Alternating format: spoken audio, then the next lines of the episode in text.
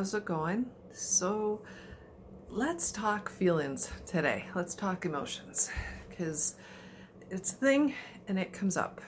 And there's kind of, there seems to be sort of two ways of, of looking at feelings, um, especially in the spiritual community. So, so we have this group that's all positive thinking, kind of love and light sort of people, right? And so a lot of the time, well, some of the time, that's the group that just sort of squishes it, right? Um, and just pretends that there are no negative emotions. We don't have to feel that, and we just avoid the whole thing. There's that crowd. Totally fine. It's one way of doing it. Um, but um, if you've been around me any length of time, um, you'll know I came from there. Not in the spiritual sense, but in a sort of a coping mechanism kind of a sense. I avoided feelings for years and years and years. And my, my favorite saying used to be computers don't have feelings because it was easier for me to interact via computer than it was to actually feel something. And so essentially, what that led to was because I wasn't acknowledging anything and doing anything about anything, um, it led to depression and suicide attempts and all kinds of good fun. Real exciting stuff. But basically, it was just me avoiding all of it. So now, in this spiritual realm that I inhabit, it's not about avoiding anymore. I don't avoid and I don't squish and I don't deny and or any of that. But now it's about control more than anything. So the understanding is that the mind generates the feelings. So there has to be a thought, a perception of a circumstance or something that triggers that emotional response, good, bad, or otherwise. That's step one. So the emotions are always coming along for the ride. The emotions are never the trigger. The trigger is always your perception of or your thinking around whatever's happening around you. Okay? Emotions are dragged kicking and screaming along for the ride. We're responding emotionally to our thoughts not actually directly to the outside world. The middleman is the mind. And the mind is telling you what it thinks or how it perceives what's happening. And then the thoughts create the emotion. So that's the story you make up in your head, and then you get caught in fear and you don't move forward. That's the story you make up in your head that tells you you're not good enough and you have no confidence, so you don't try anything. That's that the lack of confidence, the fear, the not good enoughness is an emotional response to a thought you think. And maybe those thoughts were given to you by other people.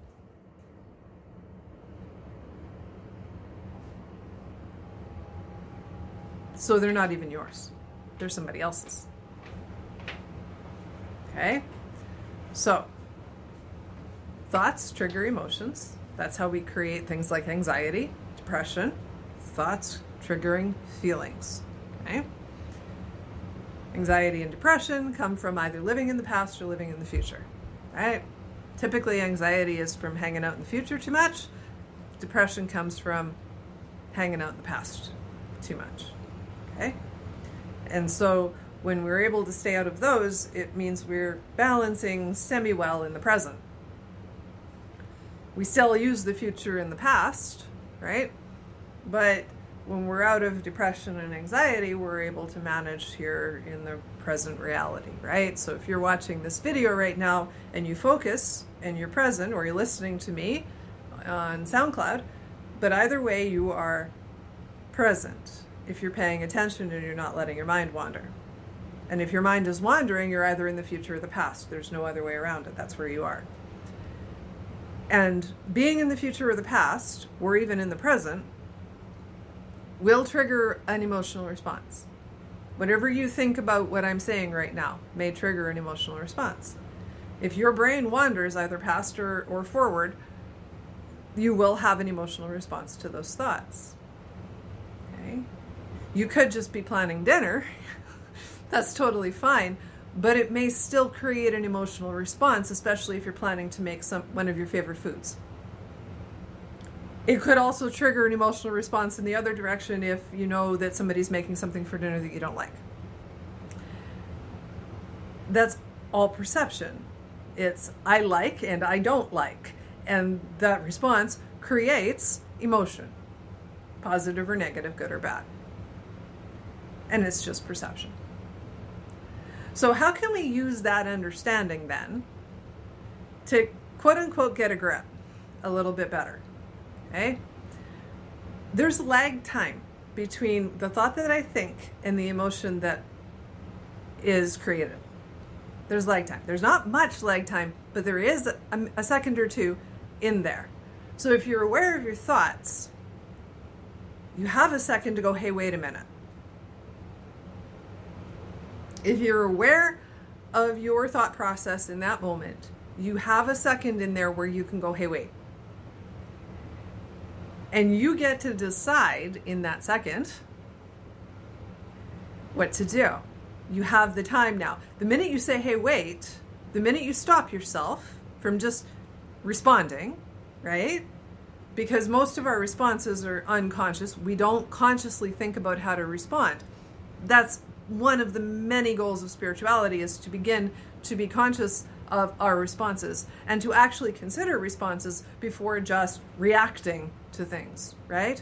So responding versus reacting. When we move towards responding, it gives us the opportunity to decide what the thought's going to be or how to perceive this particular scenario, and then that allows us to control the emotion. But all the time, the thing we're controlling is not actually the emotion. We're controlling the thought. The thought is what generates the emotion, good or bad. Okay? Doesn't matter whether it's happy or sad, it really doesn't. It's the thought that generates it. Okay? So you always have the opportunity to get conscious of your thoughts, to use your awareness to decide if what the brain is doing is okay. Right? Are we just making up a story? Is this true? Right? What's the response that's necessary? And emo- an emotional response may not be helpful. Depends on what's happening, right? So that emotional response may not actually even be useful to you. Right? So, reacting emotionally, if that's not useful to you, then shutting that down long enough to deal with and do what you need to do is important. Okay? So this isn't about never feeling anything. We're not going there. That's not the point, right? You you are going to feel. That is normal. It is human. I expect you would feel, right? You are. It, it is a normal thing to do. It's what we do with it.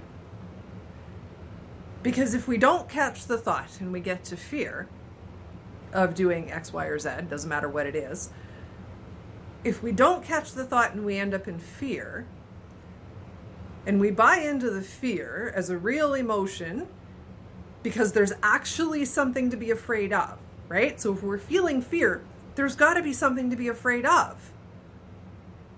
So, what are you afraid of? Is there a bear in front of you? That's a legitimate reason to be afraid. Are you worried about signing up for a painting class? Why are you afraid of that? Do you see the difference? One is legitimate. This bear's going to eat me. and one is your mind telling you a story. Painting class is scary. Okay? painting class isn't scary. Your perception of painting class and how you're going to do in the class, that's what's scary. Okay? It's your mind and the story it's telling you. That's what's freaky, not the actual class itself. And that's the difference. So, can you get control of the fear there? Sure, right? You can say, hey, wait a minute, that's not true right? This this could be all right. What if this works out? What if it isn't that bad? What if i'm actually an okay painter? What if it's not about whether or not i'm good at painting right? So we can control the fear by controlling the, the thoughts by by redirecting the mind a little bit into something different. Because if we just allow the fear and just hang out there, then we never do painting. Right? So if we just hang out in the fear, then we never have the conversation. Then we never we never apply for the job. We never we never do the thing, whatever the thing is. Doesn't matter what the thing is. But if you just allow the fear and you don't question it and you don't get your thoughts your your brain screwed in straight, you don't get your thoughts under control and you just allow the fear and you just decide there's something to heal, right? And here's that never-ending box now. If you decide there's something to heal, fear is coming up, so there must be something there for me to heal. There's something there for me to fix within myself. Okay, that's a never ending box. That doesn't stop ever. The box is completely bottomless if you take that path every time fear comes up.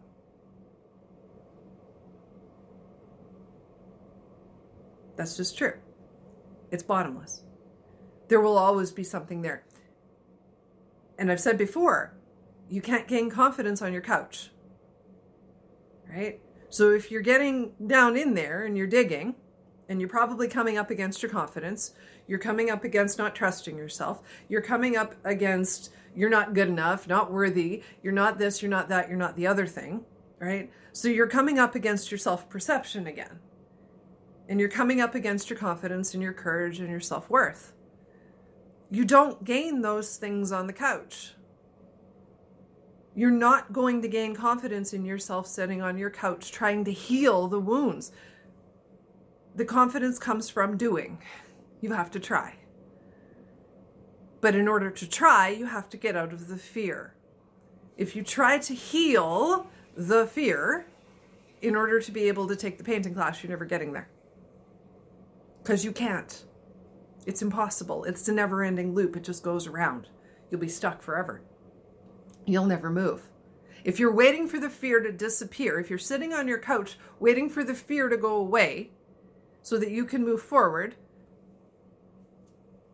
you're going to be there a long time. You cannot do it, it will not work. You have to get control over this in order to quell the fear.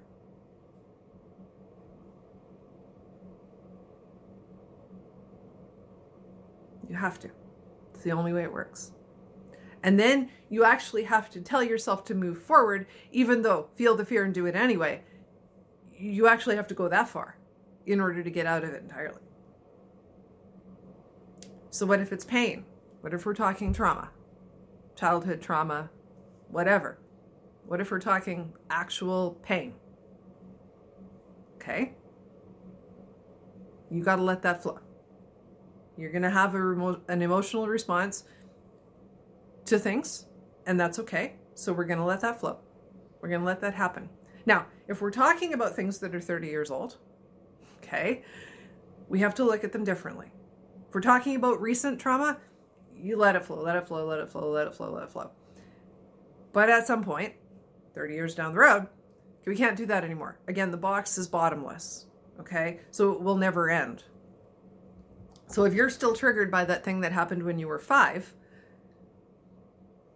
we have to figure out how to how to manage that. Okay? And typically, typically, right? So I'm using some pretty broad assumptions here.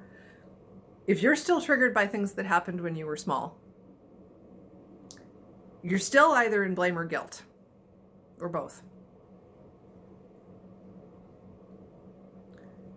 You're still blaming other people for how you feel. or you're blaming yourself for not handling the situation the way your adult self now says you should have. Neither of those is helpful. That's what's keeping you stuck. When you release the blame and or the guilt, same thing, when you release that, it allows you to take responsibility for your own emotions in the moment, now, today. Right? So it's not your fault I feel this way. Because if I do that, I hold myself hostage. I can't move forward. It's it's not my mother's fault. She did that thing when I was four, right? That I'm still mad at at 46. So now I'm letting something my mother did 42 years ago bother me today. Is that my mother's fault? Is, can my mother really still be responsible for my feelings right now, this minute? No. Just logically, that doesn't even make sense. But because we've hooked an experience to it, and therefore hooked emotion to it, perception, we've hooked a thought, emotions come too. We stay in this blame, shame, guilt thing, and we don't move. And that's when we get into trouble. So the way to fix it is to get this figured out, right? It's this up here that you have to work through, right? We don't forgive anybody for anything. But we have to unhook ourselves from the experience.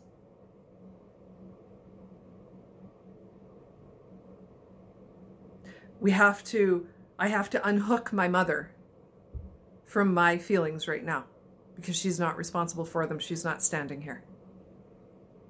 I have to unhook her from that. It doesn't mean I forgive her for what happened, but I unhook her for, from that. And by doing that, I open up the possibility then that I can take responsibility for how I'm feeling right now, even while that memory is still in my head.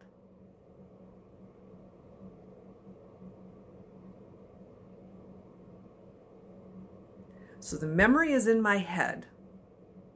The memory itself will trigger an emotion. But if I reach for blame to defend the emotion or validate the emotion, then I'm holding on and holding on and holding on, right? I can't let go of the candle as long as I'm talking about the candle.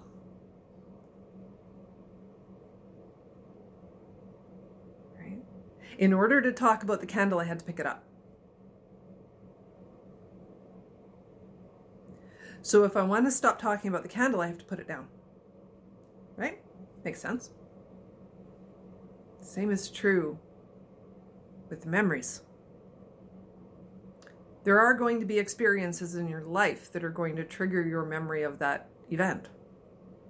It's what you do with it and how you respond to it. The memory can be in your head and you can still have enough awareness of yourself to say, I don't need to respond to this right now. I don't need to have the emotional response. I don't need to emotionally respond to the candle in my hand. I don't have to respond to this. I can be neutral to this. It's just a thing. And the memory is a picture. Because the event isn't happening. It was 42 years ago. The event's not happening. So it literally is just a picture. Something in your external reality triggered a picture in your mind that you allowed yourself to respond to emotionally because you didn't catch it fast enough. You didn't catch it. And you're so used to automatically emotionally responding to the thoughts that you think that you keep doing it over and over and over again, which means everything triggers you right? When you allow that all the time, everything now triggers you? So you're one of those people everybody tips, tiptoes around, right? and you have to have really strict boundaries to protect all your triggers, right? That's how it works. That's what happens, right? And boundaries are not to protect yourself from being triggered, right? That's not the point of a boundary. But when we're so emotionally charged all the time by the thoughts that we think, we allow the thoughts that we think to create emotions and with no filter and no control at all, then we emotionally respond to just everything. And suddenly now we need such a strict box around us in order to prevent ourselves from being triggered. But it's almost impossible to do. right? Those are the extremes, obviously, but that's the idea. The idea is if you get control of the thought, if you recognize the thought, you can decide that this isn't worth an emotional response. And it's not squishing or denying anything. You're not squishing anything. You're simply deciding how to respond to things. And there is a difference there. Deciding how to respond is not squishing emotional energy. It's not denying emotional energy, right? So, when do we actually want to use emotions? In the moment when things are happening, right? You want to use them in present time for present circumstances. And you want to make sure that when you do allow the emotion, that it is an appropriate response, that it's not just a story your mind is making up for you. Right? Is this worth getting pissed off about? is this worth my energy right now? Right? That's the question. Is it worth the energy? Emotions are just energy. Is it worth the energy? Do I need to be mad right now? Right? Is this worth it to me? The mind will tell you it is because the mind and the ego love that stuff. The mind's going to tell you that this is worth the energy, but is it? You get to decide how to respond right there. Is this worth being angry about? Make a choice. You're not squishing anything by doing that. Right?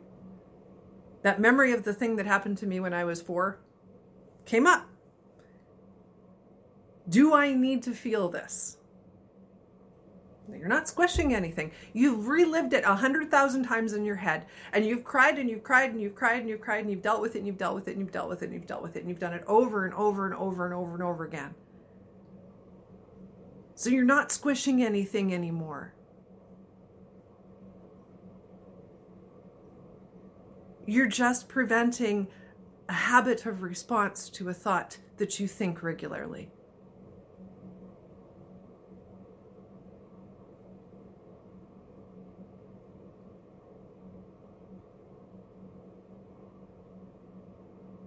Do you see that? Memories, when they trigger emotions, trigger a habit of response. You've lived and relived that event over and over and over and over and over and over again in your life and in your head. And you've felt those emotions hundreds of times. They are a habit now. The box is bottomless. You will never get rid of it. That's okay recognize the emotional response as a habit. You don't need to relive it again. Sometimes the universe will take that event and it will pick a trinket out of the box. And the mind automatically wants to go to the big picture and the huge story and all of the emotions and all of the stuff and all of the things. Whereas the universe is showing you this little thing. The universe is showing you one card in the pile, right? There's 78 cards in a tarot deck. The universe shows you one. And suddenly you want to analyze all 78. That's not how it works. Deal with the one. The one card, not all of them. Deal with the one, right? It doesn't mean that you can't read the whole deck. You absolutely can read all 78 cards in a tarot deck when you pull a spread. Absolutely. But if the universe just wants you to focus here, then there's no reason to read all of this. And that's the point. Is the universe pulling a trinket out of the box and saying, Here, pay attention to this little aspect of this big thing?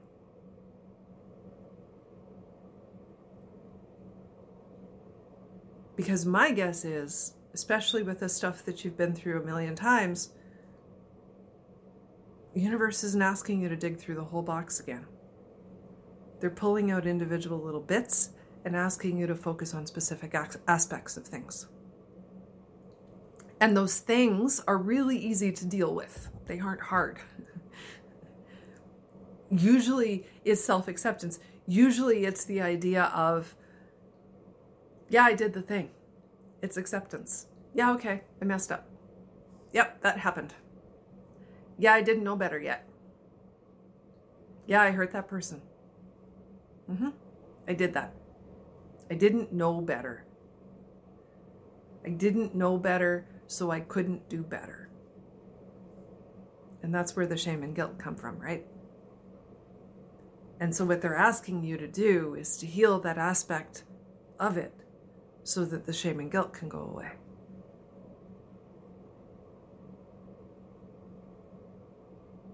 The shame and guilt go away when you stop with the thoughts in your head that tell you that you could have, should have, would have done better.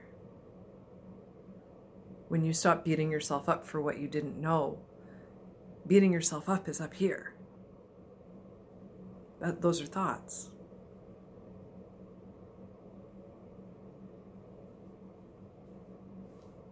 Those are thoughts. All right? So, emotions. You have the ability to gain some control by paying attention to what's happening in your head and deciding how to feel about things and how to respond to things, making choices. When do we just simply allow? When experiences are fresh.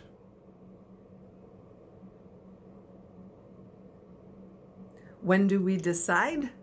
When experiences are old and have been relived multiple times.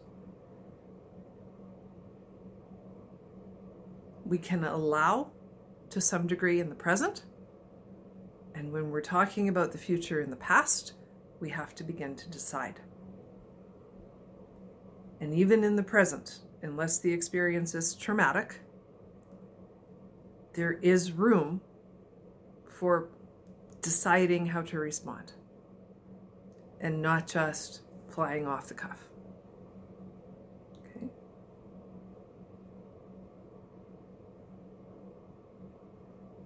So these are choices that we get to make, and it's awareness that allows all of those choices. And I talked about awareness in the last video, so I'm not going to repeat here. Awareness gives you the choice of not only how to think, but then subsequently how to feel. You get to decide that. Don't let your thoughts decide it. And it's not squishing to be conscious of your thoughts and be conscious of your response and be conscious of what you allow. You don't have to allow the energy to be all mixed up and everywhere. You have a choice with awareness. And I think I said it in the last video. There are times when you simply allow yourself to have the fit because you need to. And it's totally okay. Have the fit because you need to. But then plunk yourself back down, put your feet on the ground, and be like, okay, that wasn't real. What was that nonsense? And find truth. Always go back to finding truth. Don't just buy into the wild ideas the mind makes up that keeps you on an emotional roller coaster 100% of the time, and it's a hard way to live. All right? Sending you all so much love. Thanks for watching. Have a good one. Bye for now.